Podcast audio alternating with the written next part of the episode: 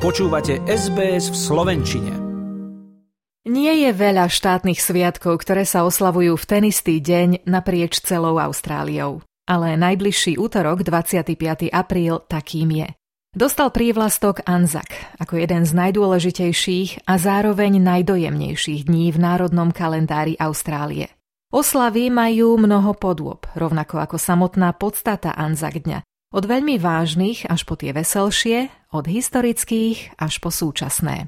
Sunil Arwosti z SBS News svoju reportáž začína analógiou. Hovorí o typickej hre, ktorú Austrálčania poznajú ako two up, teda dve nahor. Hrá sa s dvomi mincami, hodíte ich do vzduchu a stavíte sa s protihráčmi, či padne dvakrát predná strana, dvakrát zadná strana, alebo každá raz. Hrať ju na verejnosti je zakázané, keďže je považovaná za hazard, ale 25. apríl je výnimkou. Aj preto, že two up zvykli hrať utrápení vojaci vo vojne vo chvíľach ticha. A zároveň preto, že symbolika dvoch častí, alebo dvoch strán, je veľmi výrazne spätá s vojnou a tým, čím si počas nej vojaci prešli, vysvetľuje hlavný historik austrálskeho vojnového pamätníka Craig Tibits. Bola to jednoduchá hra, ktorú si osvojili vojaci počas Prvej svetovej vojny a dnes prešla do tradície. Symbolika dvojky je vidieť aj počas ANZAC dňa, ktorého jedna polovica je slávnostná a tá druhá uvoľnenejšia. Hranie hry dve nahor sa historicky spája s 25. aprílom 1916, keď ju hrali austrálske jednotky, v tom čase väčšinou umiestnené v Egypte. Historik na Austrálskej národnej univerzite v Canberre profesor Bruce Skates však tvrdí, že hoci ju dnes považujeme za nezákonný hazard, vtedy bola účinným a jednoduchým spôsobom zábavy. Nebola len hrou vojakov, vysvetľuje nám. Hrala ju aj pracujúca trieda a keďže na ňu nebolo treba veľa, iba dve obyčajné mince, obstála aj skúšku času. Aby bolo jednoduché rozhodnúť o víťazovi, hrala sa v úzkom kruhu. Silneli priateľstvá a to malo počas vojny obrovskú hodnotu. Slovo ANZAC pozostáva z prvých písmen anglických slov, austrálsko-novozélandský armádny zbor.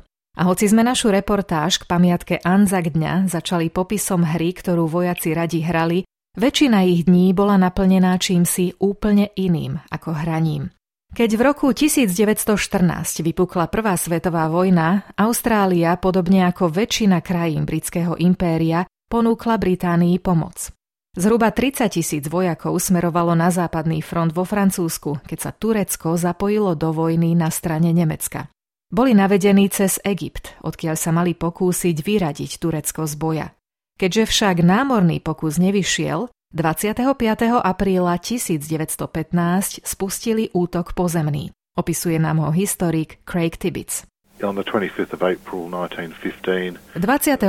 apríla 1915 spojenecké sily pozostávajúce najmä z Britov, Francúzov, Austrálčanov a Novozélandianov pristáli na niekoľkých miestach polostrova Gallipoli. Dnes to miesto poznáme ako Anzac Coe. A boli tam v podstate 8 mesiacov.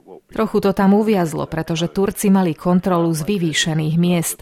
Naši si dokázali zabezpečiť len malý perimeter, akoby malú časť pláže, na ktorej vydržali 8 mesiacov. Bolo to trápenie a stálo mnoho obetí. ANZAC jednotka, ktorá pristála na Gallipoli, bola na vtedajšie pomery celkom rôznorodou skupinou. Áno, bolo to tam veľmi rozmanité zloženie, vrátane pôvodných Austrálčanov a Maurov. Domorodým vojakom nebolo dovolené prihlásiť sa do vojny a slúžiť, ale niekoľkým sa tento zákaz podarilo obísť. Boli tam ľudia z celého sveta, naozaj to odzrkadľovalo migračnú povahu vtedajších Austrálčanov, prisťahovalcov z Európy, ale aj Ázie. A samozrejme boli aj takí, ktorí, ako sa hovorí, obrátili kabát a zmenili tábor. Napríklad migranti z Nemecka, ktorí slúžili v austrálskych zložkách.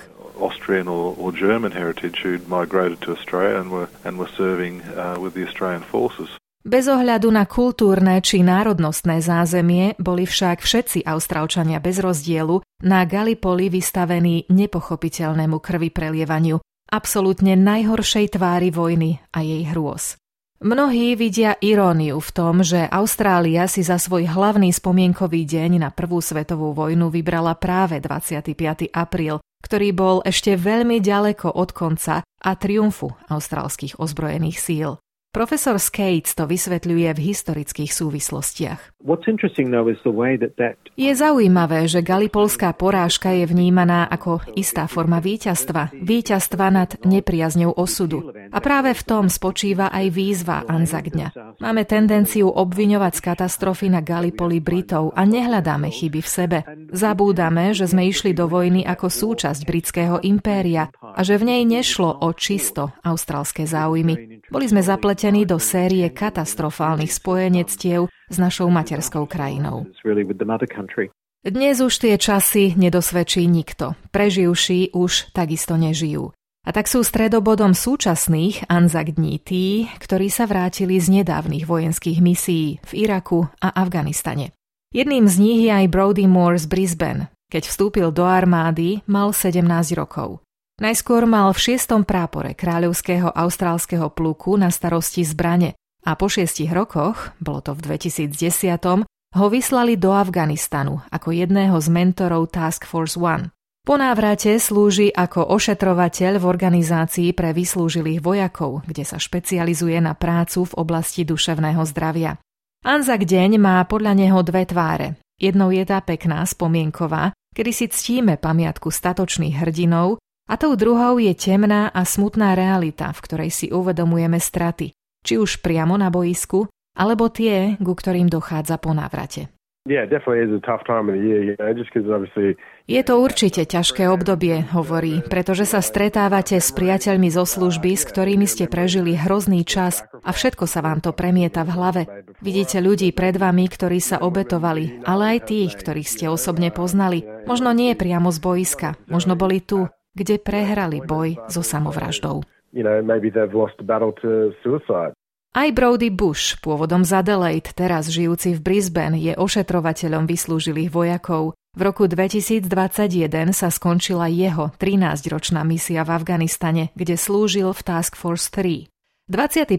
apríl je podľa neho dňom zmiešaných pocitov, ale aj významným časom, ktorý tým, ktorí slúžili vo vojnách, dáva príležitosť na jednak hrdosť, ale zároveň aj pochopenie pre svoju vlastnú zraniteľnosť. Pekne spolu popíjame a spomíname, naše rodiny sa navzájom poznajú a bavia sa. Je to veľký deň, kedy si môžeme dovoliť ukázať aj svoju slabosť, lebo sa vzájomne chápeme. Stretávame sa, aby sme spomínali. Ak sa chystáte na spomienkové slávnosti pri východe slnka, vypočujete si počas nich aj báseň, takzvanú Ode to Remembrance, na pamiatku vojnových obetí. Nezostarnú, ako zostarneme my, ktorí sme zostali. Vek ich neunaví a roky neodsúdia. Pri západe slnka a ráno pri jeho východe budeme si ich pamätať.